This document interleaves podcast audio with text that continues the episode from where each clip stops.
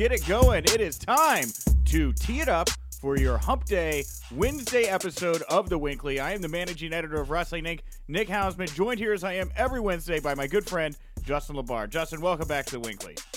Good to be back. This is the 619 Booyaka Booyaka 619 June 19th episode of The Winkley. Lame. You brought it up before we went on the show. You said that uh, uh, I should have saved the Ray interview for today because it's 619 today. Did we? Yeah, you should have. I mean, that. I mean, you. Where, where, where was your head at? Where was your marketing uh, aptitude at for this podcast? I don't know, man. It was uh, it was an outer space. I couldn't wait. We couldn't do Ray today because he's uh, of course got the Fight for Autism campaign that's running through June. So you can still go over there, winwithray.com. Uh, four bucks enter. You can go support autism, and you can maybe win some cool stuff as well. Cheap plug for Ray there. Uh, because it's six one nine day, I feel like I have to. Um. Well, so I, I think that we could try to get Stone Cold Steve Austin. Let's hold that interview till three sixteen of next year. It's a Um, good idea. Oh, themed day themed wrestling podcast. Absolutely. Mhm. Absolutely. Could do RVD on 420. Uh, Absolutely. What's the Kane? What's the date of the the See No Evil movie? Wasn't that like May 11th or something? Mm-hmm. Or May 19th, or May sometime in May. I don't remember. Yeah. Mm-hmm. Mm-hmm. This is all coming together beautifully. Uh, Santa Claus is obviously that's a layup. That's Christmas. You know, could get a hold of Balls Mahoney. Oh no, his Balls. Did Balls pass away? I think he did, didn't he? I think you did. Oh, it's unfortunate. All right, sad news. So he, he won't be available. Okay, well, uh, let's get to the run sheet here as I've uh, Rundle ran off the uh, brambled path here with Justin to start the show. Uh, we have some some fun, good news here. Uh, before we uh, get into the plugs and everything else, uh, we want to send out our congratulations to Matt and Reby Hardy. Uh, they are expecting their third child. Uh, seem like wonderful parents. Uh, very happy for them, Matt and Reby. Any comments on the on them expecting their third child, Justin? No, I'm very happy uh, for them. Uh, uh, their their their, kids are great. I, I remember, yeah, uh, their kids are great, and they are good, really good parents. Um, so yeah, I'm really happy for them. Did you did you see the the new promo Matt released where he's trying out his new uh, "It's hard to be a Hardy" uh, promo? Yeah, I did. Yeah, he's always uh, he's always got like some creative ideas. I mean, I you know I, I I mean still I think everybody's favorite. Well, I mean I don't know. Some people of course love the the broken stuff. I love uh you know who you know, who, who doesn't love Matt Facts in, in version version one. Uh, Sure. So yeah, I don't know. I don't know if I don't know if this is gonna stick. I don't know if they're gonna. I don't know if he's gonna get to run with it, but uh, he's always he's always one to to share different creative uh, templates that he's what he's trying out. Well, he's just part of the horde in the twenty four seven picture right now. So try something out. I, I dug it. Yeah, if you haven't had a chance to check it out, Matt Hardy over on his Instagram account released a, a promo where it kind of it's like uh, shades of the big money Matt character he used to do in Ring of Honor. Um, and there have been rumors he was bringing back, but it doesn't quite feel the same to me. I think he's trying something out a little bit different than that. Yeah, yeah, and I mean, yeah, I I, I saw a little bit of, of that of that um of the- of the money map. But yeah, I think he's got some. I think I think he has like a different intention for this. All right, well, there we go. Matt Hardy stuff to start the show. Well, we got a lot for you here today. We're going to talk the news of the day here in just a moment, uh, but we got some interviews here later on. Uh, I was so happy uh, to get to pair these two interviews together because these two people talk about each other in their uh, different interviews. Uh, first of all, right after the news, you're going to hear me chat uh, with Konnan. Uh, the last time Konnan was on the show, we were talking about everything he's doing with MLW. This time, we're talking everything he's doing with Impact. So, very different conversation. I really wanted to talk to him about uh, that Lucha Brothers LAX moment uh, that ended uh, Rebellion. So, we get into that there. Uh, the future of the Lucha Brothers, LAX, everything involved. Great. Uh, and then after that, uh, you're going to hear my interview with Homicide, who is an, also an LAX. I get his thoughts on Konnan. We talk about he's going to be at Synergy Wrestling's Garden State Invitational. Um, but we get into like we get into a lot of stuff. We talk about how he was shot in a drive-by and like wrestled the same night. Uh, he's got this big GCW tribute show coming up here uh, pretty soon. Um, and we talked about uh, another LAX match that I really wanted to chat with somebody involved with about, uh, which was the Concrete Jungle match that LAX had with the Lucha Brothers. No, uh, not the Lucha Brothers. LAX had with the OGZs. Um, I believe it was at home. no, it was. It was best. Uh, no, not what is there? what is there? uh, Bound for Glory? It was a Bound for Glory last year, earlier this year. So anyway, it's all great. I love these. Bo- I love both these interviews. I hope you guys really enjoy them. We're gonna get down with LAX here. Oh my God, on six one nine. I didn't even realize that these guys are friends with Ray. the the genuine excitement that just came through your voice. Oh my God, Justin, it's Konnan and Homicide on six one nine. Booyaka, booyaka, six one nine. Oh, oh, I'm having the best day all of a sudden, Justin. I'm all of a sudden having the best day. Let's get to some news. News you can use. Brussels, Brussels sprouts and bacon will do it for you, my friend. That's true. True. Thank you to my girlfriend. She uh, she made a wonderful breakfast for me this morning before she took off for work. But uh, yes, great mood, wonderful. Onward. Here we go. News you can use. News that'll leave a bruise. Uh, we'll start off. Uh, Tony Khan did this interview on the Steve Austin show. Now, Steve Austin uh, finally brought his podcast back. Uh, first of all, before we begin to what Tony Khan talks about, what do you glean by the fact that Stone Cold Steve Austin coming back here, first interview with Tony Khan, and it looks like his follow up interview is going to be with AEW's Joey Janela. What do you make of that relationship? Uh, well, I don't think that we're going to see Stone Cold Steve Austin popping up on AEW mm-hmm. in any event. Uh, if, if anybody is thinking of that, um, you know, he's he's just he's he's you know he's like The Rock. He's like well, even though John Cena still is semi-active uh, in the ring, you know, he he's going to remain part of the WWE. I, I don't see him pulling a, a, Bret Hart. You know what I mean? I don't see him popping up and anything like that. I, I don't think Steve's going to do that. But I think you know, look, his his podcast, he's you know, its podcast is, is completely independent. Has no you know, uh, you know, other than the ones he did on the network a few times that involved uh, Dean Ambrose. You know, it's, it's completely independent. So uh, I don't. I think it's great that he's you know just being open about his uh, enthusiasm for Double or Nothing and for AEW as a whole. And obviously Tony Khan is a very, you know, you'll want to hear from him right now because he's at the center of this this this movement and this this new company. So, um, yeah, I mean, I just think it's Steve Austin just being Steve Austin. He's going to do what he wants. You know, he's not going to. You know, it's not. It's not like it's not like if he called Vince and said, "Hey, Vince, you know, I'll, I'll make an appearance in next year's WrestleMania." It's not like Vince is going to say no because you, you know, gave exposure to AEW and interviewed no, Tony Khan. They, they can't be. I can't think they they're thrilled that Steve Austin's cozied up so closely here to AEW right out of the gate. Well, I'm not saying that. Yeah, I'm not saying that, that, that Vince is thrilled about it, but like Steve Austin's at a point of like he of an untouchable point. I don't see.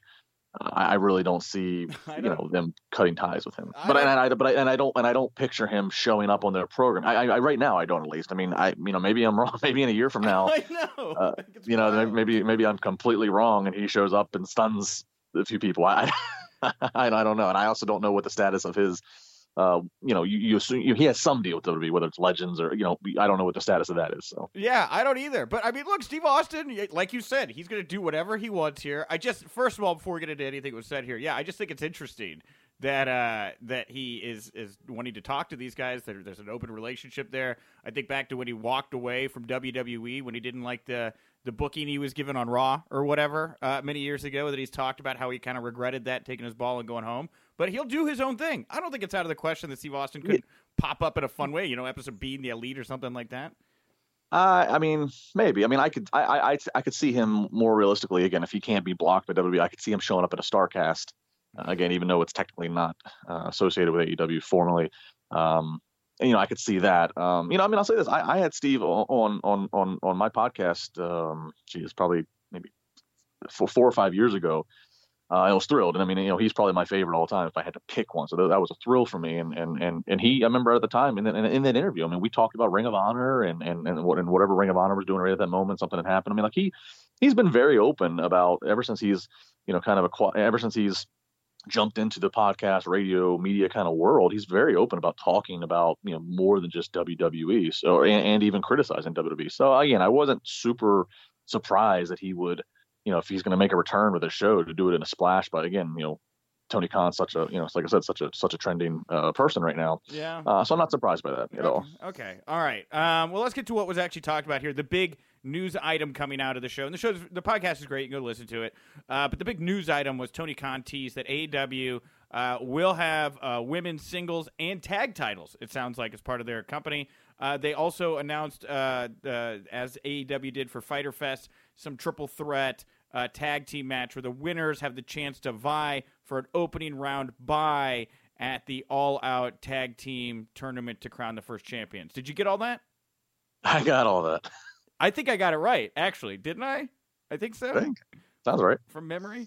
Very confusing. Uh, but th- we're starting to get a better picture of the title scene here. You know, you're going to have your men's champion. It sounds like we'll have men's tag team champions, women's champion, women's tag team champions. I think that's great. I think that's a wonderful way to start off yeah, it's certainly it's certainly the right PR stuff to do. I mean, I haven't seen anybody, I haven't seen any reaction on social media that's been negative to it, which that's that's a that's a surprising thing to say. So yeah, I think that's a that's a definitely a good way to start. Now, do you do you consider a secondary title? Do you think that they should have a secondary title, or or is less titles uh, more engaging for these hardcore fans? Um, to me personally, less titles is more engaging. Um, I think it kind of is going to come down to, I guess, it's going to come down to ultimately, in the grand scheme, how much programming they have. You know what I mean? Uh, you know, if if they just have one one weekly show, just one day a week, you know, I don't think they need any more than what he's just talked about. Um, if they, you know, if, if this thing takes off and in the next couple years, we're, you know, we're looking at them on, you know, two days a week like WWE is, or, or they open up more programming on a, on a, on a digital, like, like on like the BR Live, you know, kind of like their own sure. AEW network, so to speak. Sure. You know, maybe they add more. But to me, I'm always of, you know, less is more with the titles. Make the ones you do have seem really, really important and, and have more people chasing them. Yeah, I agree. Maybe an intergender championship over time if you want to really blend it there, but but who knows. Um, then uh, also in the world of Steve Austin, I wanted to include this note. Uh, he has openly now lamented what he considers to be a bad interview he did with Dean Ambrose uh, when he was doing the Stone Cold Steve Austin podcast on the WWE Network. Um, I had to refresh myself and went back and watched a bit of this. Do you remember? Do you recall this particular interview? I remember it very well because I know that when it was done, I, I remember. I remember after watching that, like that week. Yeah. I just remember I was like, man, that. I, I and I and I, I hit up some people that I thought would be in the know. I was like, that just did not. Something did not gel. Like it, it, it felt like you know, the Ambrose was not thrilled. It felt like Steve Austin was in a backhanded way, kind of saying, you know, he, you know, he felt this kid's underperforming. I, I just, he, he, just, it just, it had a weird vibe. But I remember that really well. Well, and he also like tried to bring up Moxley's like childhood and stuff, and he got really uncomfortable about that early on in the interview. Do you remember that? I do, and then I guess it's turned out, you know, Moxley has said that you know he he he he explicitly did not want to go that direction. yeah, I know. So here's what Steve says. He says, for whatever reason, we got off on the wrong track. Maybe because you brought up the one thing he told you not to bring up. Who knows? Um, it was a rough podcast. I've been carrying around a thousand pounds on my back ever since that happened. I felt so bad about the interview, and I was leading the interview. I take the fault of it because I'm there to get people over and make them look like a million bucks. We just came off on the wrong street and just kept taking left turns and never got back on track.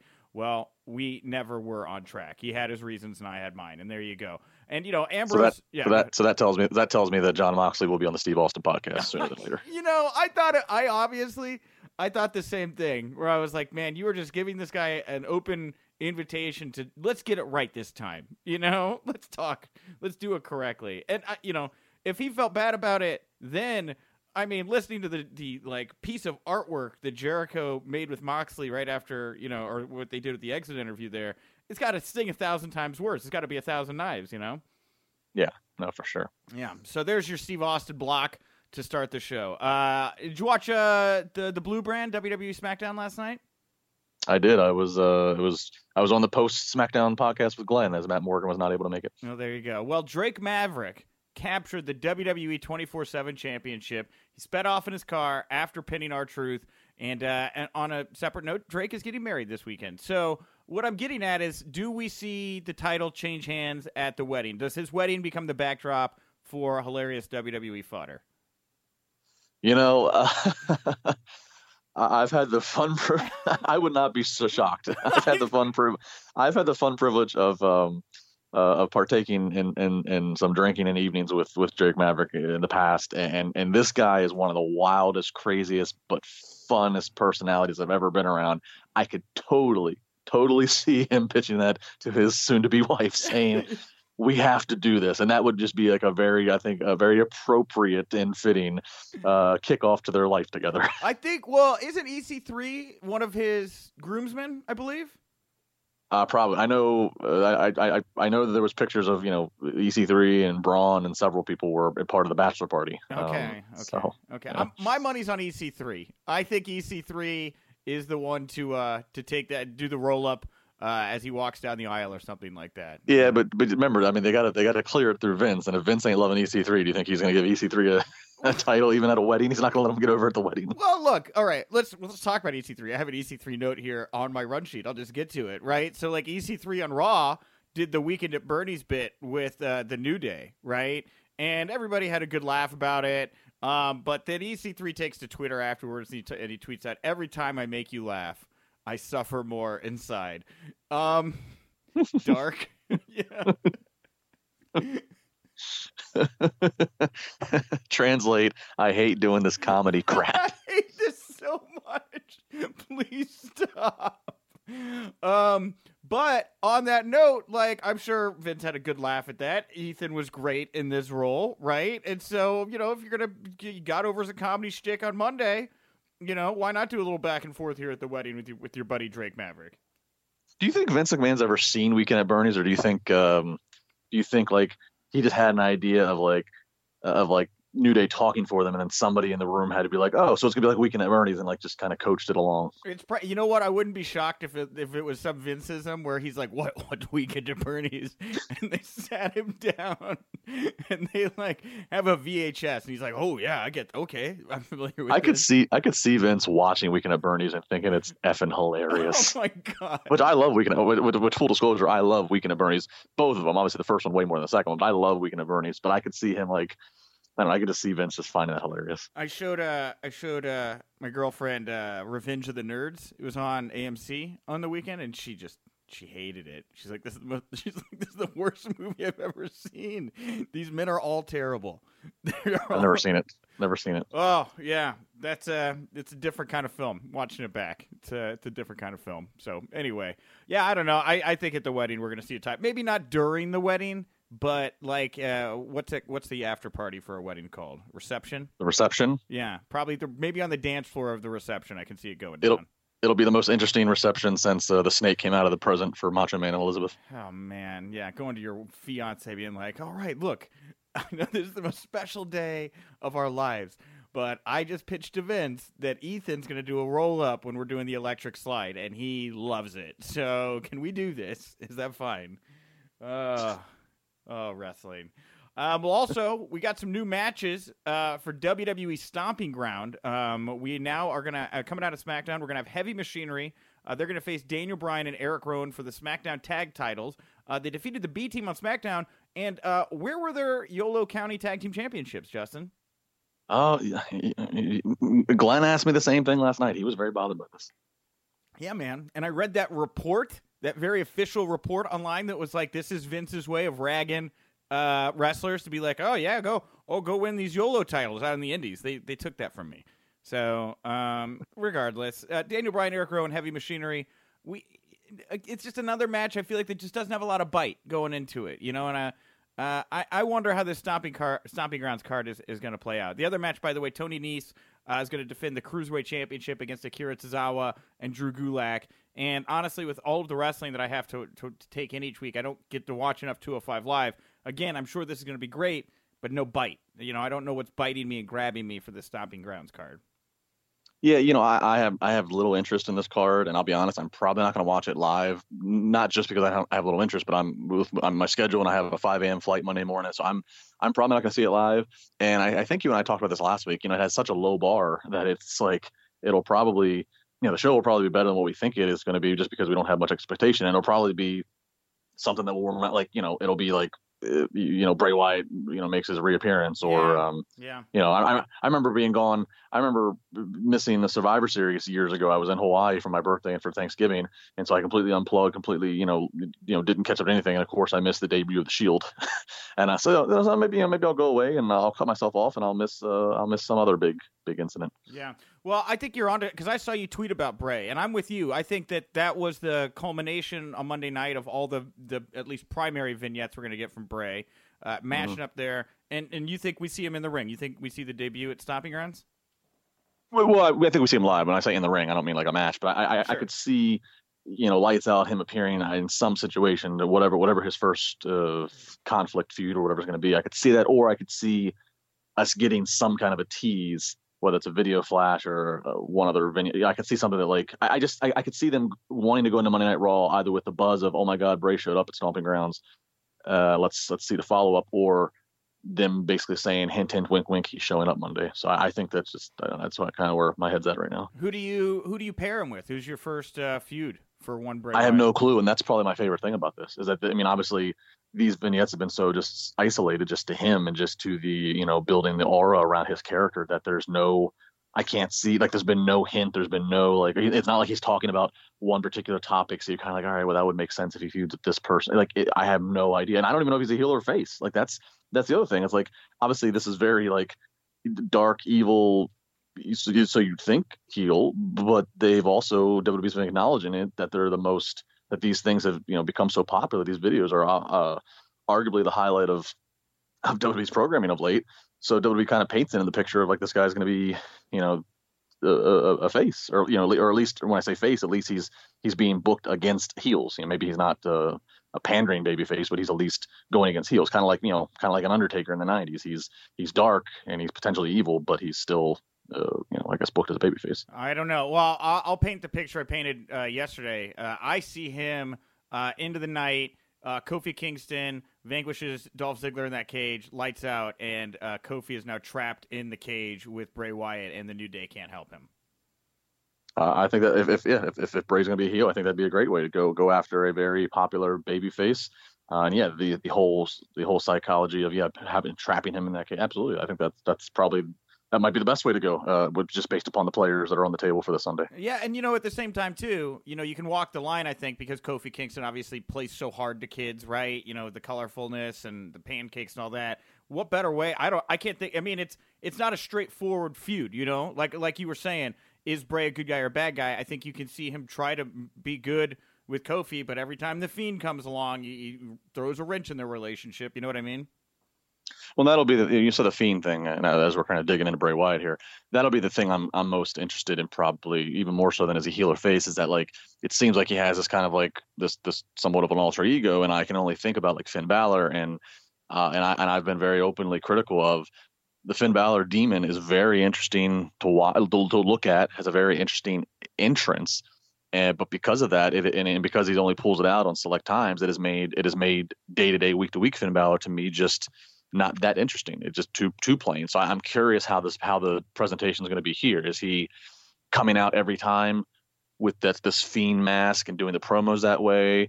Um, no, I would I would know. do I would do the cage spot that I laid out. I'd have him as the fiend, right? Lights out, lights up, terrifying clown thing, destroys Kofi Kingston, and then on SmackDown. Bray Wyatt addresses the fact that the Fiend got loose and attacked Kofi, and he's very sorry about that. You know, he wants to okay. be he wants to be Kofi Kingston's friend because you know what what worked so well I think with Finn in NXT was you knew you were going to get some iteration of the Demon at Takeover, right? Like it meant something, you know. And in between that, he was Finn Balor. I think if you could do it and stick to it, which they didn't do with Finn, and I think destroyed that Demon a little bit. Uh, if you keep him Bray Wyatt on TV and he brings out the Fiend for pay per views, or maybe even occasionally for the right spot on TV, that's I think that's the more entertaining route to go with a character like that the other the other aspect about it, and I was, was talking this last night again on the on the post SmackDown podcast, is um, I, I kind of would like them not to have Bray on live TV every single week. I think if you could kind of almost give him a little bit of a special attraction feel to where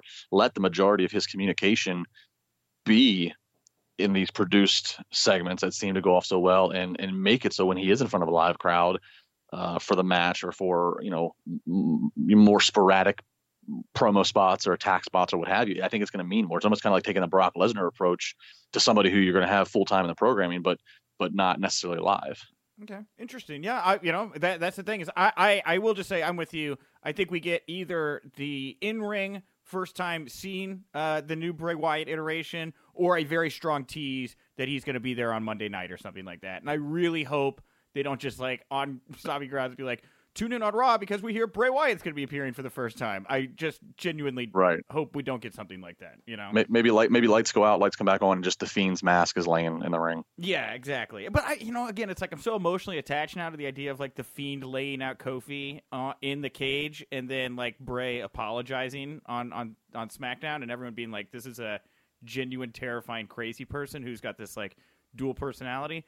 I'm like emotionally invested in that now, Justin and it hurts me. But I got to I got to wonder, you know, Raw obviously. Well, I don't know. I mean, is is do we still think Raw is the bigger priority for Vince, or is it SmackDown because it's going to Fox? But it's like you know the the, the vignette the, the vignette's always you know first air on Raw. Uh, maybe it's just because Raw comes first in the week. I, I don't know. Like I, I, don't know. You know, obviously with the wild card rule, basically you can basically be on any show at any time. So I I don't I don't know if like are we going to see is Bray? You know, I don't know. Is Bray's first time back on the weekly television? Do they hold it off to a Tuesday for SmackDown? I eh, you know again I would I would I would hold it for SmackDown. I think that's you know that's your top program there, Bray and Kofi. You know through the summer. Um, there's a lot you could do there with that. But uh, you know, you know, again, we'll, we'll, see. You know, time will tell. I'm getting emotionally invested in this. And again, it's like when I get emotionally invested in things, I'm like, oh, it's so beautiful in my head, and they don't happen. It just it hurts more. You know, it hurts more than it should.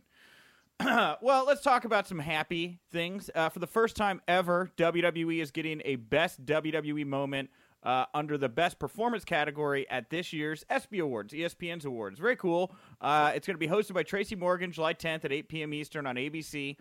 Um, here are the nominees for the award. Um, Roman Reigns returns after his battle with leukemia. Becky Lynch wins the Raw and SmackDown Women's Championships at WrestleMania. Kofi wins his first WWE Championship at WrestleMania. Or Ronda Rousey becomes WWE Raw Women's Champion. Um, do you want to pick a first? Do you want to pick a winner? What's what's your what's your best WWE moment of the year? Uh, I mean, out of those four, I think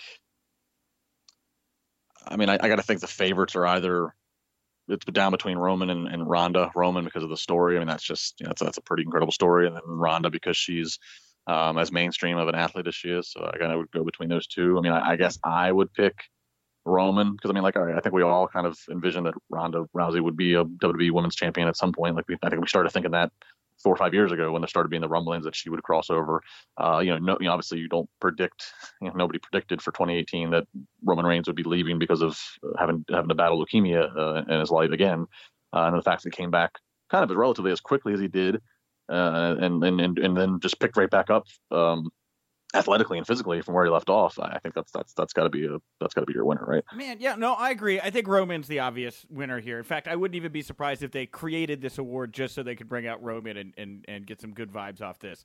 But for me, I, I, Kofi's win was just so great and it was organic, and I thought it was the best story of WrestleMania. I think it should have closed WrestleMania. Uh, I I would go with Kofi. I, I liked the Kofi Kingston story of the four here. Just my opinion but that uh, requires, but but again, you remember the platform you're on here. That requires. I know, I know, I know. That require that, that requires more understanding and the context uh, of the build of Kofi. If you want to go from a racial standpoint uh, uh of it being a, black champion, and like that, just like Roman, you know, Roman Reigns returns from battling leukemia. That speaks to anybody. You don't need any more context than that. You know. Yes, no, I agree, and I have no idea who's voting on the ESPYS. Um, but I would think that everybody's heard about Roman's battle, and you're right. I, I think it's probably going to be the, the runaway here. My personal preference. I just I really enjoyed Kofi's win. Um, but me too. Uh, but also here, what do you make of them being included in the ESPYS like this? What can we glean from WWE getting a category this year? Well, they've they've they've the relationship with ESPN has grown more and more, and you know they're getting more and more mainstream attention. I mean, obviously they're going on Fox, so they're going to be you know talked about on Fox Sports. Uh, you know, so this um, not surprising. This this kind of fits the the the the, the path that they've been going. I mean, they they they've let ESPN and other outlets like this, um, you know, on, on you know break quote unquote break more stories of you know who's going in the Hall of Fame or who's who's doing what. So I think this is kind of this is right on time. I, I think it was probably just a matter of time before this happened. Um, so yeah, yeah. Um, uh, the Observer reporting that Elias, the promo he cut uh, to the LA crowd on Monday night, calling them garbage, uh, was in fact the uh, promo intended for Dean Ambrose that he, un- you know, now as Jon Moxley talked about on the Jericho podcast, uh, saying he didn't want to do it. This is the promo that include the pooper scooper line. I didn't watch it back, but Elias didn't say pooper scooper on Raw, did he? Or am I missing it? Uh, I don't think he did. I don't really remember it well, but I don't th- I don't recall that. I feel like that would have stood out to me. Uh, but no, yeah. Uh, still the promo. It looks like it was the same one Moxley didn't want to do. Uh, the Observer noting that you know it's likely someone on the writing staff, maybe even Vince himself, liked this promo a lot, still wanted to use it. Elias became the guy to do it, and there you go. I just thought it was kind of interesting. Like, is there a Rolodex of promos that never got used that they're like, hey, you know what? I liked that one that one time. Let's bring it out here. Is I mean, I've got, I guess that's a thing. I just never thought about that. Yeah, it sounds like it. I mean, it sounds like they at least had some draft of a promo that, again, like you know, didn't make didn't make to air way whenever way back when um, and so it just you know file was saved on the computer of uh, uh, I don't know I don't know how it was categorized uh, cheap heat promo in LA. I don't know, Oh, you know, man. but it, yeah. Oh man, to to think there's like a, a, a WWE cloud storage area that's got all these unused. It's like all these unused promos ideas. I'm guessing there's like booking ideas in there. Ah, that'd be ooh, that'd be interesting. I'd like to look through their their files. Hmm, lot there. Uh, and uh, lastly, here in our news block, uh, PWInsider.com reporting that despite uh, Scarlett Bordeaux being released from Impact, which we talked about yesterday, her boyfriend, uh, Killer Kross, is going to continue to work for Impact because they are not going to be granting his release right now. Now, uh, remember here, Scarlett, I mean, laid low here. I don't think she ever really publicly commented on her, her Impact situation. Uh, but Kross went on Petey Williams' Wrestling Perspective podcast and, and had some harsh words for the company, talking about how his girlfriend Scarlett's still living with her mom and not making enough money to live and everything like that. So I would, you know, I'm not in the room, not the fly on the wall, but I would guess here this is a case of Scarlett did not say anything negative about the company, so they found a way to mutually leave. Does sound like Kross here may have, you know, rubbed some people the wrong way in Impact, I guess, by going public like that. Well, especially while still technically under contract. Yeah, I- I'll be honest. I don't. Yeah, I look that that background and context you just gave there. That that was some of it was was news to me, or or, or, or reminding me at least. Um, yeah, I don't know a lot of the situation here, um, so I, I'm not don't have much I can say to offer. But um, but I did. You know, the point that I found interesting is the fact that, like you said, she's in a relationship with with Killer Kross, and you know, they treated him differently than they treated her. Yeah, exactly. So uh, we'll see. He did also. He's noted recently that uh, when he debuted for Impact, he got he got a call from WWE. They're like, "Who are you? What are you doing? We are we are interested in you." I'm not surprised by that. You know, Kross is Kross has been great in Impact Wrestling. I, I think he would be absolutely somebody if he freed up that would would break out in NXT. What's Scarlett's future? That's a great question. I'm trying to get a hold of her to find that out. By the way, um, you know, where would you put her? Where where would you like to see Scarlett pop up? I think WWE's and NXT is too crowded, and I don't necessarily know if if, if, if, if that's if that's her if that's the best platform for her. I mean, I, I don't know. I mean, I guess you know, obviously the, easy answer anytime now is to say AEW because that's a hot thing, but they seem like they're going to be kind of you know pretty maybe a little picky on who they take on and and, and what they have to offer. So that's that's why that's why I said I was like, where does she go next? Yeah, I mean, you know, New Japan Pro Wrestling has always done good with sexy character, female characters like that. I could see, you know, Maria Kanellis was wonderful Mhm. in Bullet Club, you know, so uh, or working whatever alongside Bullet Club or whatever. Uh, I could see Scarlett role like that, and you know what, Scarlett could be a centerpiece for Ring of Honor. Their Women of Honor division is still missing that piece to bring some spotlight to it, and I think that she could be uh, somebody really interesting for that product. Yeah, no, that's a good point. I mean, I, I think I think you're right. I think that's a good that's a good diagnosis. They are missing like they like they have like these pieces and they have some talent, but they they are missing like their their their poster girl. My guest at this time can be seen every week on Impact Wrestling as part of LAX. He's also a former WW, WCW United States TV and Tag Team Champion. He's currently in New York for the Impact Television tapings at the Melrose Ballroom. It is Konnan. Konnan, welcome back to the Winkley. Uh, yeah, it seemed like a long time we didn't talk two or three weeks ago, right? Yeah, yeah, it's not been that long. It's uh, it's a different company this time. I mean, you're so busy. How are you keep, How are you holding Yeah. up with uh, uh, how busy your schedule is at the moment? Yeah, bro, it's it's better than the it's better than the uh the option. You know what the option is? Um, doing nothing, being dead.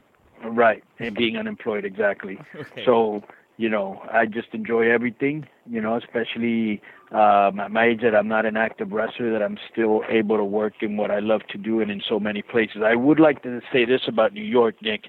Uh, it is very weird to me living in California where you have to put the trash like in different receptacles, like one for like yard waste, one for like, you know, recyclables, one for, you know, you have like literally three different bins and if your trash is not in the bin they will not pick up your trash but here in new york they do it old school they just throw the, the everything in a plastic bag and they throw it on the curb Yeah, they don't care, very man. dirty They don't care. very dirty They don't care. yeah Yeah, I uh, I got in trouble one time at an audition uh, when I was uh, it was going to be like one of those man on the street type interview shows here in Chicago, and they asked Right. me they asked me why I love Chicago, and I was like, oh well, Chicago's a great city, very clean. It's not like New York.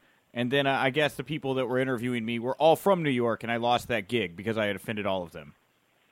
right well it's true the city is dirty just like philadelphia's i mean it, it is what it is What a great start to this interview, Konnan. Uh, I, you know, tremendous we, start. Tremendous start to this interview. Uh, you know, we talk about how busy you are right now. I want to take a moment to reflect. Uh, I really enjoyed the Rebellion pay per view, especially that main event with LAX and Lucha Brothers. Uh, take me back to that moment that you shared with LAX and the Lucha Brothers at the end of that show. Um, I was just I I I motivate them as much as I can. I used you know I don't have to as much as I used to, um, but at the beginning I used to motivate all four of them in different ways. But my whole thing was like, man, this was beautiful. This was a you know this is the end of the feud. It's a beautiful feud. LAX, you know, there's another one that we knocked out of the park because um before that we did the one with the OGs, which I thought was great, and then before that we did one with OVE, which I thought was great and I was just told all four of them. You know, I was proud of them and I loved them because they're like sons to me. You know what I'm saying? Yeah. Do you think we uh, we can expect to see the Lucha Brothers back in action anytime soon, or is this the this is it? On to new things. Yeah, I think there's a good chance they're on to to other things. Yeah. Okay. And so, what is next for LAX now? I mean, what you know, you you brought up all these great feuds that LAX has had here as of uh, as recently. You know, what do you see as next for LAX? I'm not sure because um, I know we did something with the Rascals, and I don't know yeah. if that's going to continue. And I know we did something with the North, so we have two ways we can go there. But there seems to be, you know, like more tag teams now, which is really good. So um, we haven't really discussed this. I think in you, you know, this week we'll probably go over what the new direction will be. But the great thing is, like I said, whether it was OVE or whether it was uh, the OGs or with the Lucha Brothers, you know, the matches are always great. Uh, our backstage vignettes I always feel are really you know really good or entertaining, and so um, and and the good thing about the show is if you watch it, you know it's almost like all right we did our job, now Eddie Edwards you go do your job, and then he'll go do his, and he does a real good job at what he does, and then you know then they'll do stuff with uh, Sami Callihan, he always does really cool shit, and then from Sami Callihan to Kevin Cross who's been incredible, and then from him to you know, Disco and uh, Scarlett and like everybody there is like, you know, picking up their game and everybody's uh competing but in a really cool way. You know, there's a lot of there it's not uh, like when I first broke into the business where there was a lot of jealousy and cliques and and I I even saw that in the middle of of, of my career too and now it's more like everybody trying to help each other. Yeah, you know, you brought up the Rascals there. Uh, I know you you uh, you guys have LAX as a match with the Rascals this upcoming Impact. Um, what do you make of this trio? You you a fan of the Rascals? What do you think of their their identity? Yeah, yeah, bro, they're great. I think they're uh, just personally as people, they're real cool. Zach, Trey Miguel, uh, the uh, um, you know Dez, they're all super talented. I'd already worked before with um, Dez and Trey Miguel when I was in Aero Lucha and Crash, so I kind of knew them. I didn't know Zachary, yeah. but they're all real cool guys. Very, very, very talented. Uh, you can tell by their skits from the 70s show skits that they do, where you know yeah. with the smoke, they're very funny too. So that's good. If you can wrestle and you've got like um, you got a character and you got some humor about you, which they do, they're going to be a really, really valuable act in the future, uh, individually and collectively. Do you? I mean, and it is interesting. You know, you talk that '70s show, The Smoke, right? It's kind of like the the stoner mystique. You know, that kind of right. Harold and Kumar right. go to go to White Castle. Do you see Impact pushing right. that, pushing that more? I mean, marijuana. I'm here in Illinois. It's going to be recreational top of the year. I mean, this thing's going mainstream. Well, you know, I just think uh, wrestling, sports, and uh, politicians as a whole have been behind the curve. I mean, I mean, let's get real. It's schedule. It's classified as a Schedule One, you know, uh, narcotic like heroin. Like really, like heroin. Yeah. Like cocaine, really. And so, if we really break this down, and I don't want to get into a long, drawn out thing here because everybody gets tired of hearing anything that's racially tinged. But basically, marijuana, which is marijuana, which comes from Mexico, is 1930s. They had all these guys. They were called braceros. They were basically guys that were uh, led into the United States to do the same shit they do, the same stuff they do now. You know, picking crops and you know all those jobs that you know um, they can get away with paying low wages for. And so uh, after the Great Depression of 1929, they needed work and they couldn't get rid of all these guys that were in the United States, all these Mexicans that had all these chop, you know, these low menial jobs. So they came out with a with a law that basically said that if you know you were smoking marijuana, and they actually used to chew it because, as I'm sure you've read, it has medicinal properties. Right. So, and you can see that now with the CBD CBD oils, where parents are using it on their kids that have leukemia or epilepsy. I mean, on their kids. You know, you're not going to give that to them to get high. You're giving it to them because it's making them better. And even if you look in football, in the NFL, you know, there's a real big discussion right now where players are pressuring, you know, Commissioner Goodell. We don't want to do opioids. You know, we, you know, Nick, you saw what it did to the wrestlers. To the wrestlers, Yeah. we don't want to deal with opioids. It's very addictive. We'd rather smoke cannabis. You know, mm-hmm. so that's a conversation that's being had there. Now you're seeing, you know, all these places like Nevada and California and you know all these different like Colorado where it's all being legalized. And so we were behind the curve for a long time but it started off a racial thing where any Mexicans that were caught smoking or chewing it because they used to chew it a lot sm- smoking or chewing it would get deported. Since back then imagine in the 30s how many Mexicans are now that can't even speak the, the language in this country? Imagine in the 1930s so they were just getting rid of all of them under this racial law. You know what I'm saying? So it's like finally, you know, people are coming around. I didn't think I'd see it in my lifetime, but it's humongous business now. So I mean, the idea of kind of pushing that barrier a little bit with the Rascals and playing into that stoner comedy stuff. I mean, it That's sounds great. Like you're very into it. You're open to it. Yeah, well, bro, you know, I'm a cannabis smoker myself. Not only that, you know, I was a big fan of like, bro, did you ever see the movies? I mean, I, I know you didn't see them when they came out because you were too young, but did you ever see like Cheech and Chong's Up in Smoke? Sure. Yeah, of course. I'm a big fan. Bro, that's hilarious. yeah. Yeah. You know, and did you ever see Half Baked? Of course. How can I not have not Well, seen Half Baked? All Incredible. right, Jim those movies are great, Yeah. and they're all stoner centric. Yeah. You know what I'm saying? We just never re- we have we we really have never seen that character played out. I mean, there's always illusions with RVD and stuff. It's just something I see it right now on Impact TV, and I'm like, good for them for going there. You're Nobody- right. nobody- Great for them. That's cool. Yeah, I agree. Good job. Anyway, uh, moving on. You know, you brought up the North as well. Uh, I'm really impressed with the North, uh, especially I feel like the transformation Ethan Page has been on in the past year, uh, character wise and, and just physically. Uh, I didn't know if you wanted to talk a little bit about kind of how he's starting to finally come into his element here in Impact.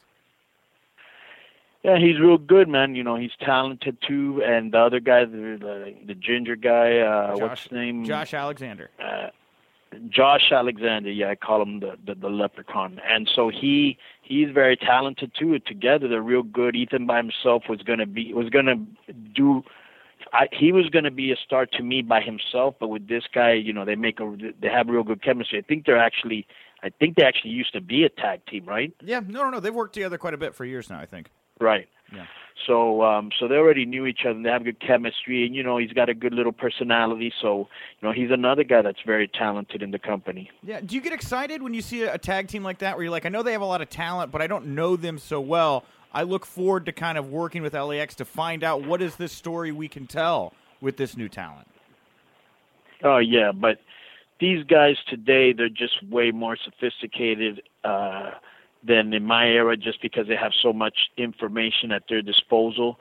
So um they're really sharp, you know, and uh you know, he's a guy that gets it and, you know, just like they brought Michael Elgin in, you know, he gets it. He's real talented. Rich Swan is real talented, Willie Mack.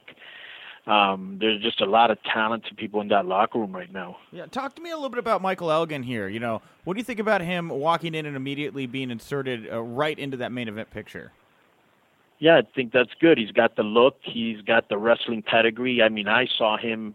Um, he'd originally been trying to get into AAA when he was in Ring of Honor, but when he was trying to get into AAA, you know, I was explaining to him, bro, you don't want to come here now because it's like we were having the biggest drug cartel violence, like the most violence that ever been seen in Mexico since the Mexican Revolution at the turn of the century, and that was a war. Like that was an actual like civil war, right? Yeah. And but this cartel violence, there was as many deaths as there were as a civil war. That's how bad it was, you know, and heads hanging from bridges. It was real bad. Like it was so bad that I rem- imagine this. Imagine like your WWE, right? Yeah. You're the largest company in in the country, but you can't go to New York, you can't go to Texas, you can't go to some parts of Arkansas, you can't go to some parts of Illinois. That's literally how wrestling was, and there were a lot of places at night where nobody would go out in the street because you would have to actually pay to get on the highway like a quota to to the cartel.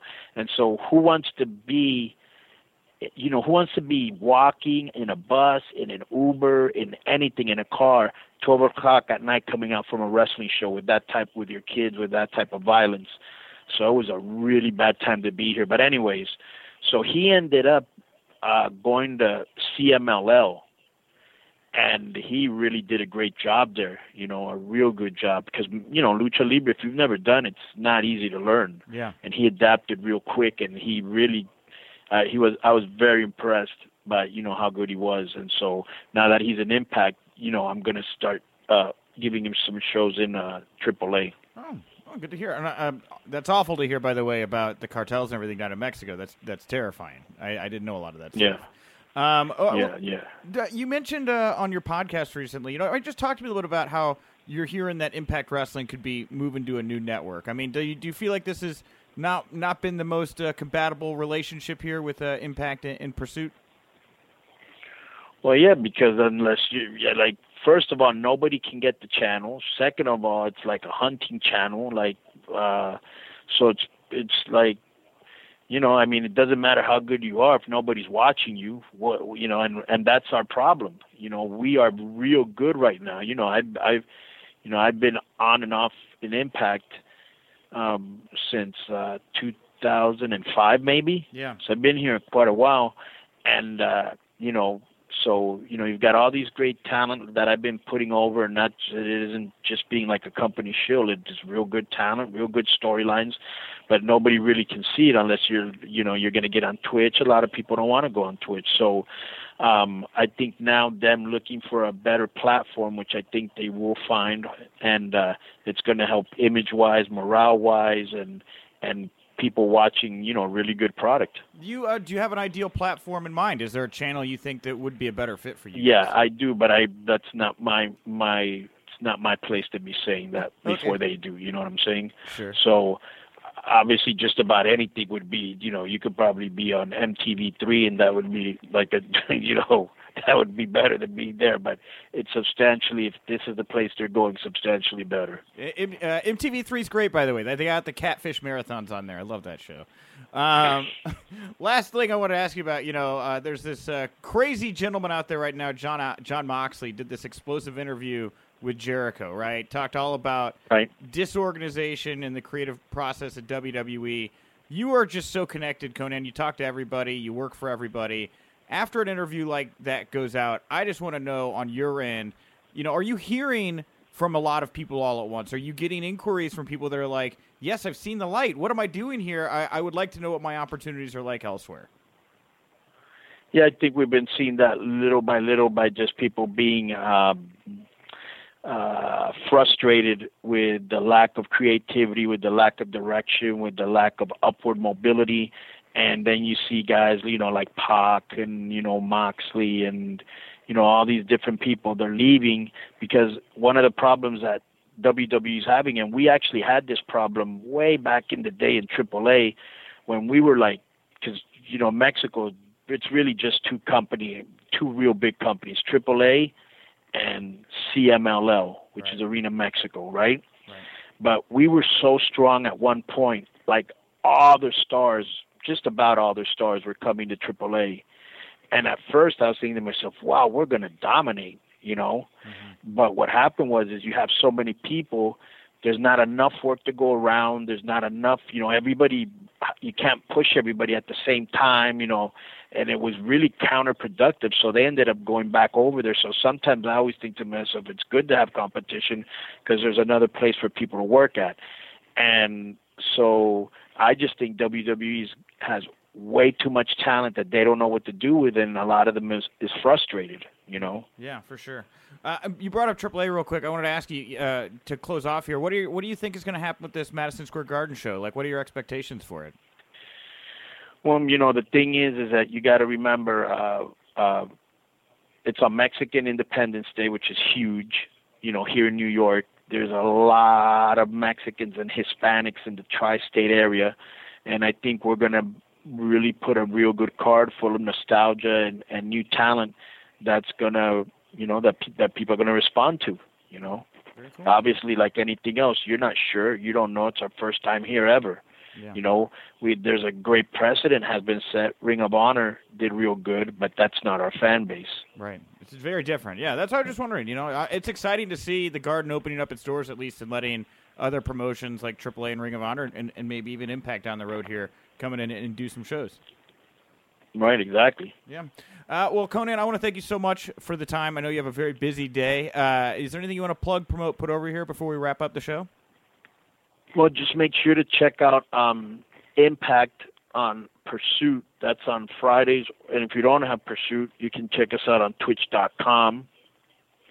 And um, you can check me out on Twitter at KONNAN5150. And you can also check out my podcast, Keeping It 100, on the MLW network.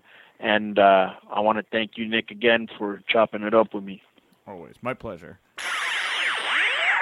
My guest at this time is a former ROH World Champion, TNA Tag Team Champion, and he's going to be competing in Synergy Wrestling's 2019 Garden State Invitational. It's Homicide. Homicide, thank you so much for taking the time to chat with me here today.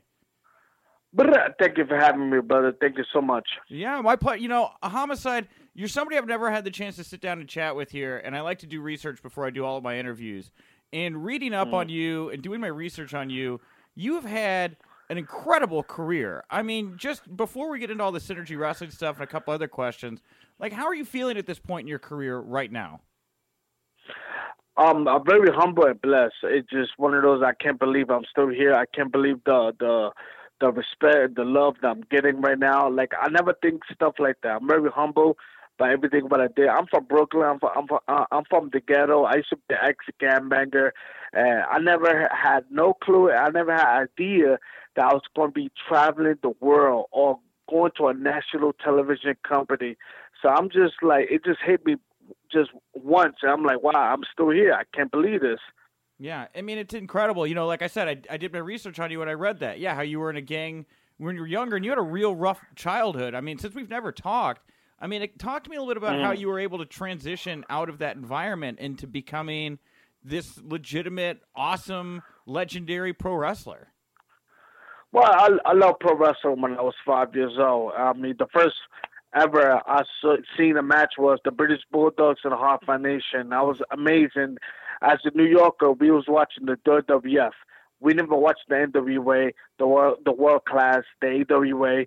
So one time I seen the NWA, and it was in Halloween Havoc 1989, and it was the main event. I think it was Ric Flair and Sting. That's the Great Muta and Terry Funk. Oh. And something about Terry Funk, it, it, it's something about him that uh, I really loved, like his style, his image, just everything. And I always also remember uh, promo he did with Ric Flair. And I hated Ric Flair because to me, Ric Flair represented the rich and Terry Funk represented the poor and I was part of the poor people, and I hated the rich, you know. And I always remembered that Terry was joking around. He said that he wants to be a contender for the NWA, and Ric Flair said you got to go back to Hollywood. You know, you're hanging out with Sylvester Stallone, and you cannot be competing for the NWA title. And Terry Funk took it offended, and I remember he shook his hand, and boom, the left hook. After that, I was amazed, and I saw the NWA with Dusty Rhodes, Manny Fernandez, the Road Warriors, mm. the list goes on and on. And I'm like, man, I did not knew that there was another promotion out there. So after that, I fell in love with pro wrestling even more. And I was thinking I would, you know, a, a bunch of gangsters, pimps, and abuse doing things that we that I shouldn't be doing. And I, I figured that the older I get, I need a future. I want kids. I want to get married. You know, stuff like that. The good things. I want to grow up. And um, wrestling just basically just took me to another life. You know, I I love baseball. I want to become a baseball player, but of course, um, I, I got hit with a bullet uh, up from a drive-by, and that gotta kind of give me the left turn. And I was still wrestling, and I went to uh, a wrestling school in Southside Brooklyn. I give them my fees, and after that, it was history. Man, That is a wild story, man. That is that's crazy to hear that from you. You got shot in a drive-by. I had no idea. That's uh, yeah. It was it was it was crazy, man. I, I, I'm gonna get the pictures because um, it was my third match, and what happened was that um, I was I was in love with pro wrestling, and I didn't want to miss this. And it was an accident drive-by shooting, and I got shot in the leg. And I told my friends I cannot go to the the police department and say that I got shot because they know my record, my history. So my friend said, "Don't worry about it. Don't worry. We're gonna go to the show. I got you covered." So basically, he put me like tie and duct tape in my leg because I got shot in my calf and I noticed that people in my match I, they was laughing, and I, I looked down my leg, and it was a string of cotton. And when I took it out, it was a tampon. So basically, it was my first rib, a joke that people planned on me because it was my third match, and I really couldn't believe it. After I got stitched up, and I did the most ridiculous things after that, and wow. and I'm still here now. Dude, that is insane. I uh, I live here in Chicago. I used to live in a uh, not as nice part of Chicago. And I actually, uh, I didn't get shot in a drive-by, but I had to hit the deck in a restaurant that got shot up. And it was. I'm kind of jealous of you because I wish I was you. man, I know. I wish you were me too, man. It's terrifying. like laying there under a table. Uh, it's scary stuff. And to hear that you were able to shake that off and go wrestle.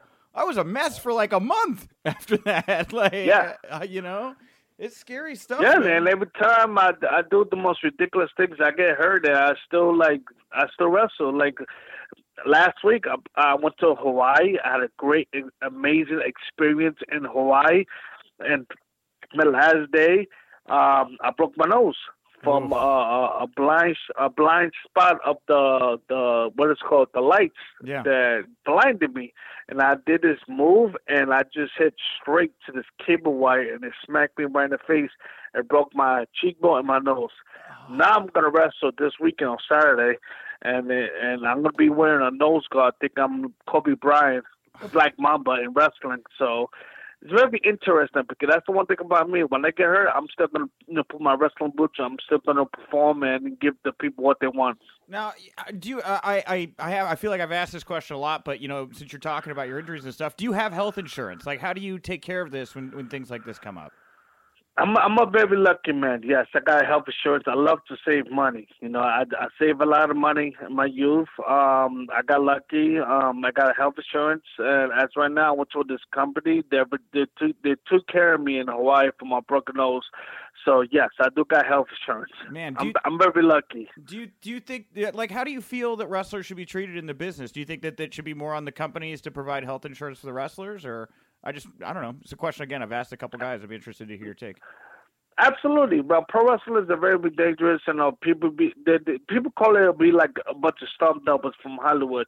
You know, all they say, "Oh, wrestling is fake," and this and that. You know, I believe for the pro wrestling is very uh aggressive uh sports of entertainment, and we do everything what we got to do to entertain the crowd and make sure the crowd loves it. And yes, we uh, I think we should have health insurance because we'd be going through a lot of a lot of injuries. Like I injured like maybe I had like few concussions, over 300 stitches on my face. Um, a lot of injuries had uh, shoulder pain, shoulder surgery, calf injuries. I know a lot of people, a lot of guys out there on the entertainment world and pro wrestling sport, they get hurt. So yeah, man, I wish that somebody come out with a union and do like uh, insurance for pro wrestling because I think pro wrestling needs insurance. Yeah, I mean it's like a union though. You know, every time it gets brought up, people are like, "Oh, there could never be a wrestling union." I mean, do you can you think of a circumstance in which something like that could actually come together? Absolutely, everybody gotta get stick together. Everybody it's, is all political politics. You know, I know in Japan they try to do a union, but I guess the Congress didn't like it because it's all about tax. Everything's about tax, tax, tax. And I'm guessing in the United States, uh, the Congress uh, and the, the politicians is all about the taxes, and it's very hard to to because they feel they might be a fraud. They might they might think that okay, this person basically just trip and sprain the ankle. That's not like a surgery. Like some people, they need surgery for their knees, their, their shoulders, or their nose, you know, and they feel like, oh, the stealing insurance, it might be a fraud. So it might be a kind of a both ways about a, a fraud or a political reason when it comes to the Congress. But I really feel there should be a union. Everybody got to stick together. Yeah. Uh, all right. Well, let me get to my uh, prepared questions here. We just kind of were winging it there at the top, and I enjoyed that. Um, but uh, talk to me a little bit about your relationship with Synergy Wrestling here. What does it mean to you to be uh, one of the first names announced for their inaugural Garden State Invitational here? Well, it means a lot to me because when I started professional wrestling, I started in New York City, and um, I think it was back in 1994. Uh, the first long trip ever was in New Jersey. New Jersey, like my second home. I travel all over New Jersey, up and down, coast to coast. So to me, this tournament is really big for me because it's almost like I'm coming to my second home. Plus, it's a tournament. Um, I feel I'm very confident. I'm the best. You know, um, it doesn't matter. I'll be wrestling for for five years or 25 years. I'm very confident. I'm the best. We're gonna have the the best competitors that come to this tournament. And I'm gonna show the world that the Detroit's one and seven homicides number one. Yeah, you know, uh, somebody I thought that was interesting that's rumored, right? Not confirmed yet for this tournament, though, is Jonathan Gresham. Uh, he's been on a real uh, run this past year or so. I mean, what do you make of him, like, seeming to, to finally find his stride, I guess, in pro wrestling? I'm really a big fan of him. Um, he reminds me of Dean Malenko so much. He's not even funny. Um, very technician. That's the one thing about me myself. I'm a very of a fan of ten, technician wrestling, catch wrestling. He knows that style. I know that style. Everybody thinks I'm just a brawler. I'm just this. I know my technical style. When I have my wrestling school, that's the only thing I do with technical style and catch wrestling. He's he's in the right. He's a rising star. He's gonna be really a future legend in in this game, and I'm very honored to be performing against Jonathan Gresham. But that day, the the octopus is gonna go down because I'm not. I'm not going to this tournament to lose. I'm a big fan of his work. I respect him, but I'm not coming there to lose. Now, you're a former ROH World Champion. Gresham, of course, uh, with with Ring of Honor, I believe, even at this moment. What do you uh, What do you think of the current Ring of Honor product? Have you checked it out? Do you keep up with it? I really don't check it out. I really feel it's a different. Uh, I, I I think it's a different era. My era, it was very, uh, I guess, hard headed, fast paced, a different style. But of course, it was the beginning and showing the world that this is us. This is a company with different style. You know, as the new product, I really don't know how how they is right now but they're on national TV. They got great talent. I'm thinking, I'm guessing they're doing great work, and they got they got great people. So I can't go. And plus, they wrestle at Madison Square Garden. To yeah. me, that's the mecca. That's the that's one of one of my goals. I want to be an MSG. Of course, I wasn't. So if Ring of Honor did a show at Madison Square Garden, that's something big. They're yeah. doing big things. Yeah, and, and that's why I wonder. You know, do you could you see yourself back in Ring of Honor in any capacity in the future? Uh, if I get a phone call, my phone, I'm a free agent. Uh, my phone is is open. I'm just waiting. But yes, I, I would love to come back. Okay, yeah. There's a lot of there's a lot of great talent there right now. They just you know it's like every year or two they they kind of turn over all the talent, and I feel like there's so many unique matchups that you could have there right now with guys like Juice or Bandito or you know uh, just just the whole cavalcade with PCO, another one I'm a big fan of. Um, yeah, yeah, yeah. Go ahead. I'm sorry. No, like everybody's got a different style, just like back in the days when I was there. Everybody got a different style. So there's gonna be a, a new chapter because it's not the same when I was there. So it'd be great for myself to come back. Yeah. Now another name uh, that's uh, uh, going to be competing in this tournament, the Garden State Invitational, is Joe Gacy. Now he's a two-time CZW World Champ. He knows how to get hardcore death matches. Uh, I know you're familiar in that space as well. What do you what do you make of a wrestler like uh, Joe Gacy? Well, I got he got a future. Um, the kid, the kid is good, you know, and that's one thing I respect him. Also, that he's very confident with, with what he does. Um, he's gonna be on the, just like Jonathan Gresham. He's a future legend. He's gonna be real big for this professional wrestling. Um, he's gonna do. He's gonna be really good in professional wrestling. A lot of people need to like hear his name more. Uh, as right now, of course, he's doing his thing, like in the independent circuit. He's going to come to the tournament, and he he wants to win this tournament. But just like myself, I, I I'm not losing. and I know he feels the same way. Yeah. Well, I've seen Joe have some really hellacious, bloody death matches uh, with GCW uh, and elsewhere yes. at CZW. Now, I know you uh, have been working closely with GCW. Uh, I believe I believe you're the head trainer. Are you still the head trainer? Or are you on a brief hiatus right now as the head trainer at the compound? I'm still the head trainer for the compound right now. We're looking for a new place. Um, we just um, moved out for a new place. We we want to have uh, basically move into a city. You know, I had my old school back in the day. It's called the Doghouse, and the Doghouse in New York City, and it was bay lights, and everybody was around the the pass of the compound. It was in the middle of basically the middle of nowhere. It was mm-hmm. kind of hard for people to come in for directions, but now we're looking for a new place, and we want to you know to bring it to a city for everybody to be comfortable, everybody you know learn the right way of professional wrestling, and see what happens after that. Hey, you guys are popular here in Chicago. I, I don't think that anybody would be upset if you found some space here. I, I be hearing things, and I love checking myself. I be, I got history in Chicago, but I I be hearing good things about it. Yeah, yeah. I mean, I've been to a couple of the GCW shows out here, and uh, I mean, yeah. I mean, Marcus Crane, he's a Chicago guy that's uh, big in GCW right now. There's definitely a connection mm-hmm. here. So I'm just extending the invitation if you'd like to bring those talents here. Um, how do you des- yeah? How do you describe yourself as a trainer, uh, Homicide? What's it like to be trained by Homicide? I'm very different from the character from TV or uh, we see me on independent circuit. Um, I'm very uh, uh, a believer. I believe in everybody. Um, I'm the person that uh, um, teach you every style of wrestling. It could be technical. It could be uh, the right way to do hardcore. The right way, just basic everything. Even people who's depressed at home who got a weight problem. I want them to come to the compound, train with me, and I'm gonna get rid of that depression.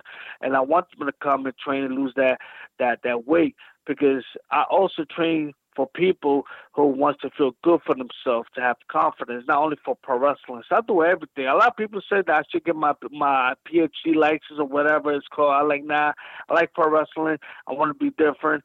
And if people don't want to be a pro wrestler, let them still come and train with me because pro wrestling is very underrated when it comes to training, uh, especially if they're going through a depression. I'm, I build up the confidence level. I, I make sure if they want to lose weight, I will make sure they will lose lose weight. So people see me as a party guy. I do this and do that, but you'd be very surprised when they really sees me as a head trainer. I'm very different from the guy from TV. Now, do you do you see an untapped market there for pro wrestling being used as an exercise program? I've thought about that, but I've I've never seen anybody actually move on that idea. I really think nobody capitalized that. Nobody like still thought about it. I tried it in the compound and it worked. I had a couple of people who don't want to be a pro wrestler. They just want to lose weight and it happened and they feel good. And I'm like, boom, that's home run right there. Yeah. Pro wrestling is a part of training that people should come. And basically just look at others like yoga, you know, you got DDP who's a who's awesome with his craft, you know. But also, I want people to see pro wrestling. Pro wrestling is one of those trainings that is really, it, it's great for yourself. And I think people should capitalize and think about it too, because pro wrestling should be one of those top fives of hard training. Now, uh, CZW, you know, like I said, Joe Gacy, former two-time CZW World Champion. Now, CZW has been like the marquee deathmatch promotion in the United States. I mean, but it's really kind of shifted in the past year or so. Do you think GCW has taken that mantle away from CZW? I really think not because uh, a lot of people are talking about that GCW is the one that ruined CZW. I think it's not. GCW is they they they they are unique of their own stuff. They want to do things a first time wrestlers. Like people just saw The Undertaker versus Goldberg. That's the first time, even though it, it was a bad feedback after that. But still, on the program, on the feedback, whatever, it's the first time. So, and we see a GCW event, you can see a lot of shows. It's the first time, you know, and it's less story, yes, it is, but it's also a great, a great promotion, great vibe, great locker room, great fan base, and they're growing. If if people say that GCW is is hurting CZW, I don't believe that at all.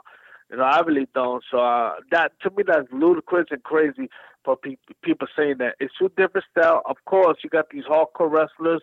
So GCW is saying like this is the old style of CZW. I just feel that you know it's different from other brands, and I think that's the secret of professional wrestling. You need to be different for other brands. You don't want to be the same thing, and that's what GCW is about. It's different. Yeah. Uh, you know, now uh, a little birdie told me uh, I got a tweet. Tweet. They're doing a tribute show to you, Homicide. I mean, what Yes. does that? What does that mean to you? Uh, this next month here in July, that they're going to be pulling out of the stops. Uh, they got this uh, great match already announced. I believe Joey Janela versus Loki for the show. I mean, wh- what does this mean to you? I'm I'm I'm shocked.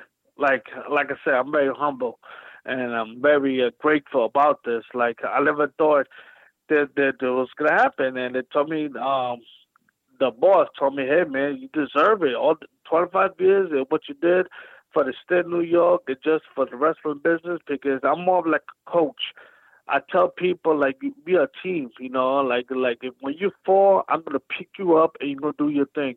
And I'm guessing everybody is like, you know, trying to trying to give me back uh, what I deserve. I don't know. It just I'm I'm still in shock. I'm still amazed about this. Uh, yeah, this is gonna be a great show. July 14th. We got the first time ever Loki versus jo- Joe Janela.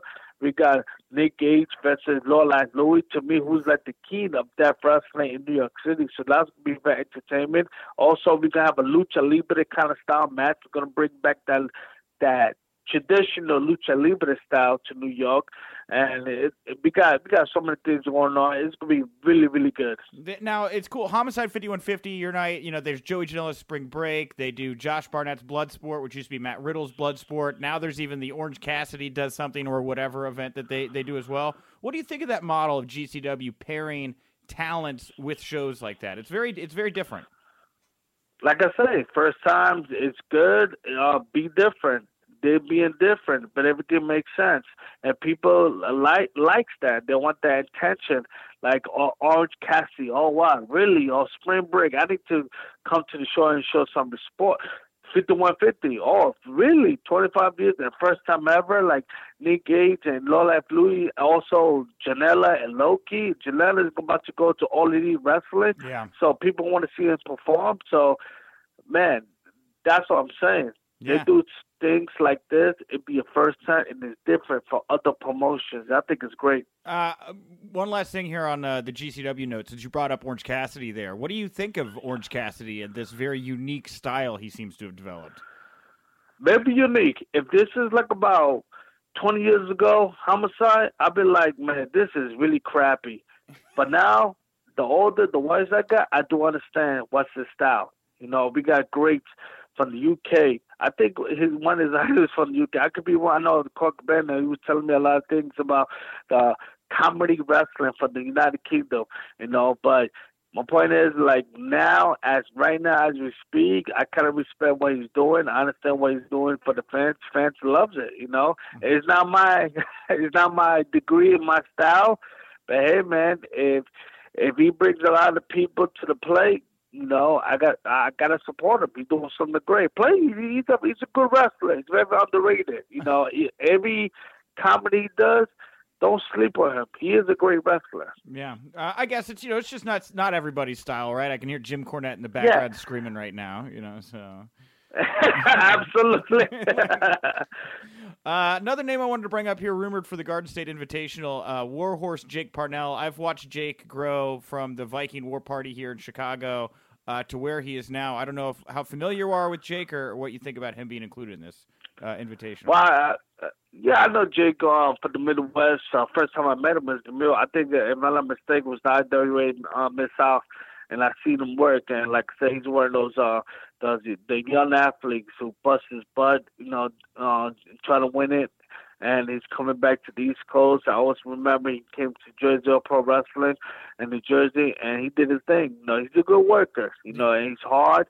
Um, he's another one he don't want to lose. So this tournament is gonna be awesome because you got like about four people you mentioned who don't want to lose, yeah. and the people need to buy the ticket because this could be a great tournament. Uh, now I'm running right up against the time I told you I'd keep. Can I keep you for five more minutes here, Homicide? Just to ask you about one more thing that I was looking forward to. Absolutely. I'm just waiting for my doubleheader game for the Yankees starts at seven, so I got you got plenty of time. okay, okay, cool. Uh, I really enjoyed the LAX OGZ's feud uh, from Impact Wrestling. Uh, that was a little less than I don't know, maybe six months ago now. Uh, how did how did you enjoy your most recent run with Impact Wrestling? Getting to be a part of that. I kind of like the. I just came back um, in Impact Wrestling. Of course, there was a couple of things that I don't like about what they did. Um, um, the story about the LAX, like when Konnan, he was there just one year, and he had troubles, and he went back to Mexico for be a. So I took over LAX, and I made the LAX name brand very highly.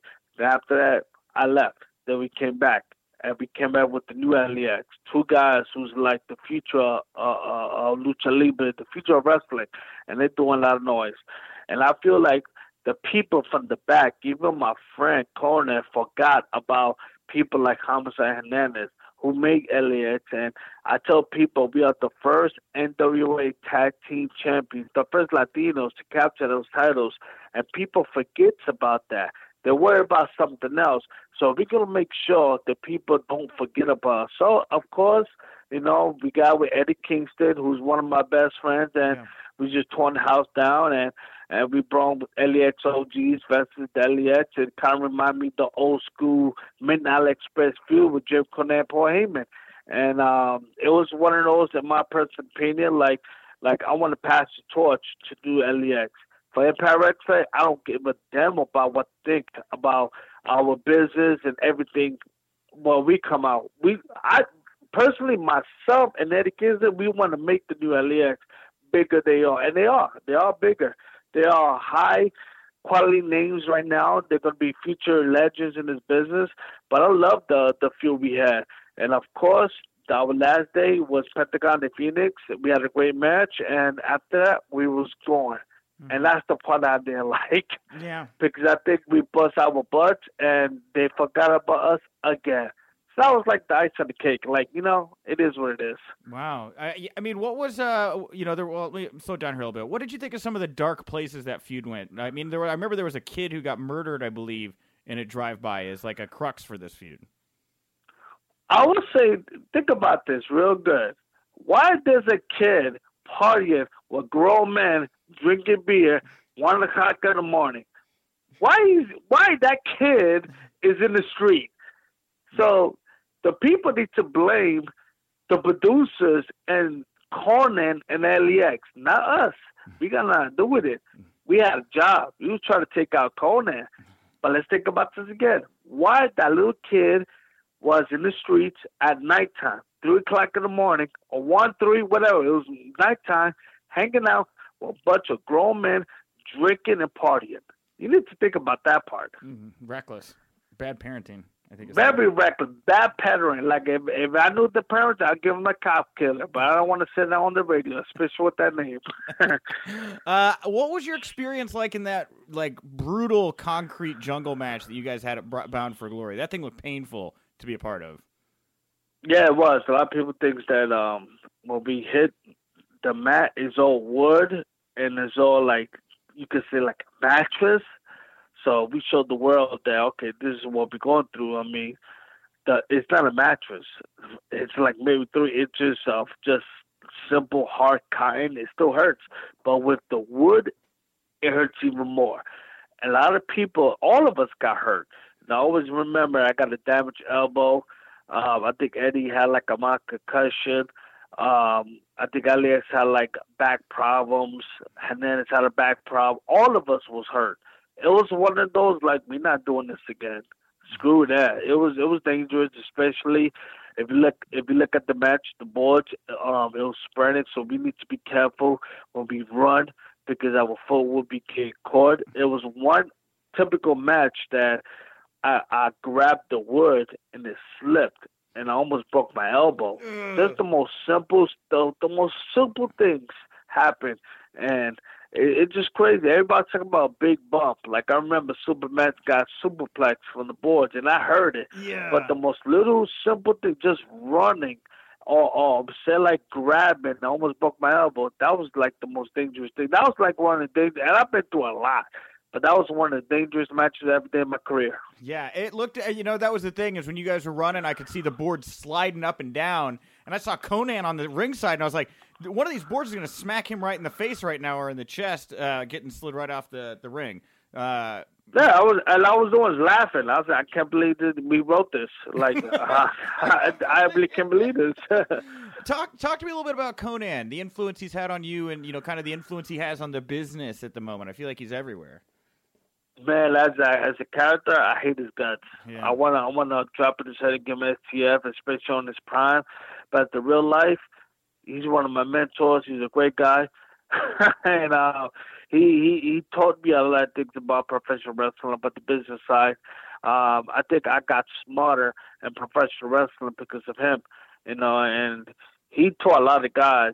A lot of people don't know that he was like the Hulk Hogan of Mexico you know, and he's the one who brought the luchadors like Rey Mysterio, Psicosis, Juventud Guerrera to ECW, and at that after that WCW, he's like like you could say the Godfather when it comes to Latino wrestlers to the United States.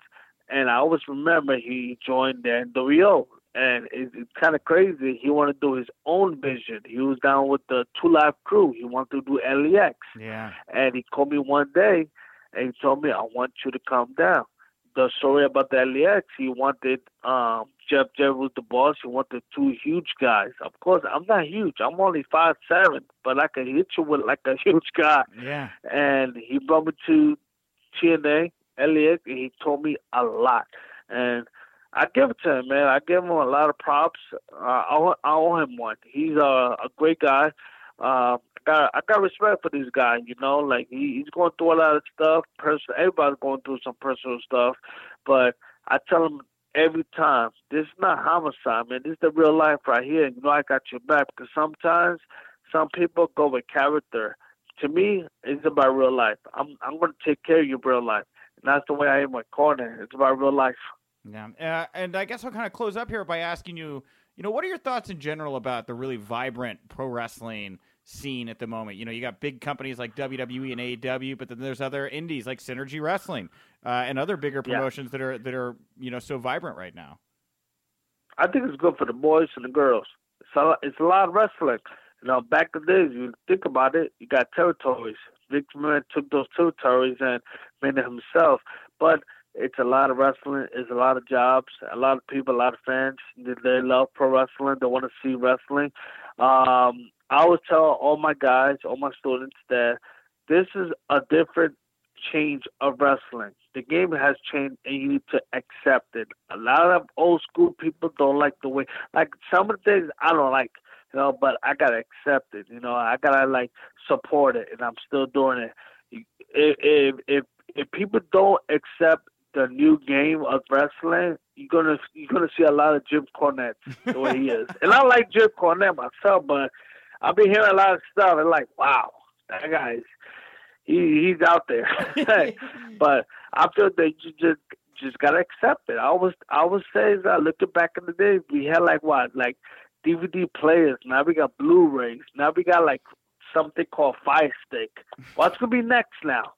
You know, it's technology, and that's the way wrestling is. You know, the '80s, the '90s was different. The 2000 different. I guarantee you, the 20. I would say the 20, the year 2020, professional wrestling is gonna be amazing. Right now, it's just the start. It's just a sample, a sneak peek. But if the next year comes, something's gonna pop off. Something's gonna be really good. Okay, well, I, last thing here, then, you know, like you say, there's so much opportunity out there. You know, what goals do you have left, Homicide? Like, what do you hope to accomplish in this, you know, this, you know, like again, vibrant wrestling scene?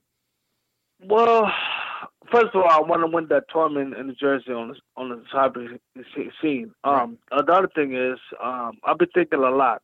Like, I want to work for NXT as a coach. I want to do stuff behind the scenes. I want uh, starting July 14th.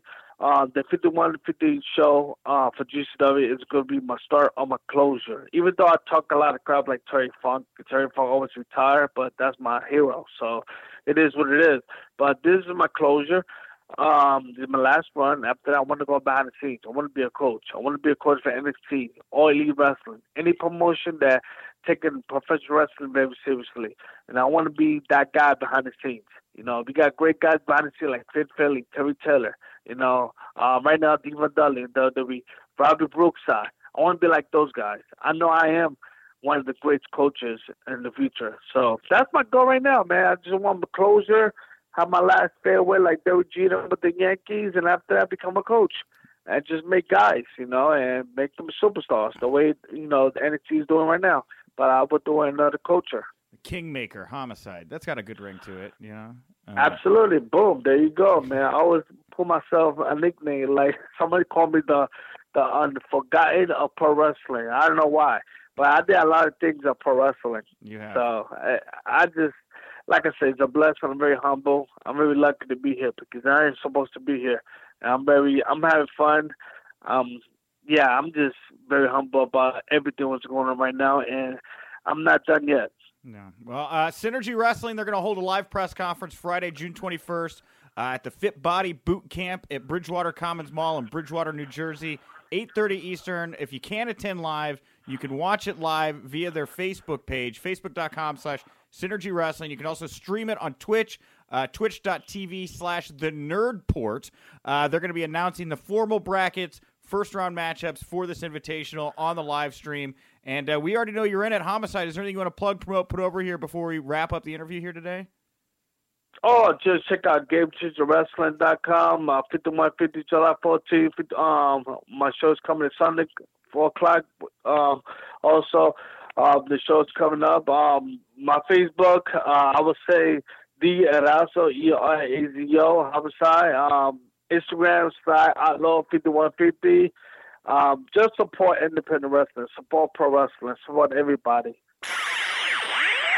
Thank you, Justin, for joining me at the top of the show to talk uh, all the news the last 24 hours. And thank you to LAX's Konnan and Homicide here. Again, I can't believe it came together, Justin. It is 619, Booyaka Booyaka 619. And we had some of Rey's friends here on the show to celebrate the day. Totally unintentional, but it's Kismet. It was meant to happen this way.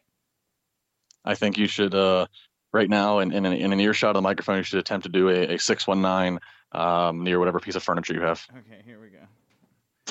here we go. Oh God! Oh, oh! I've hurt myself.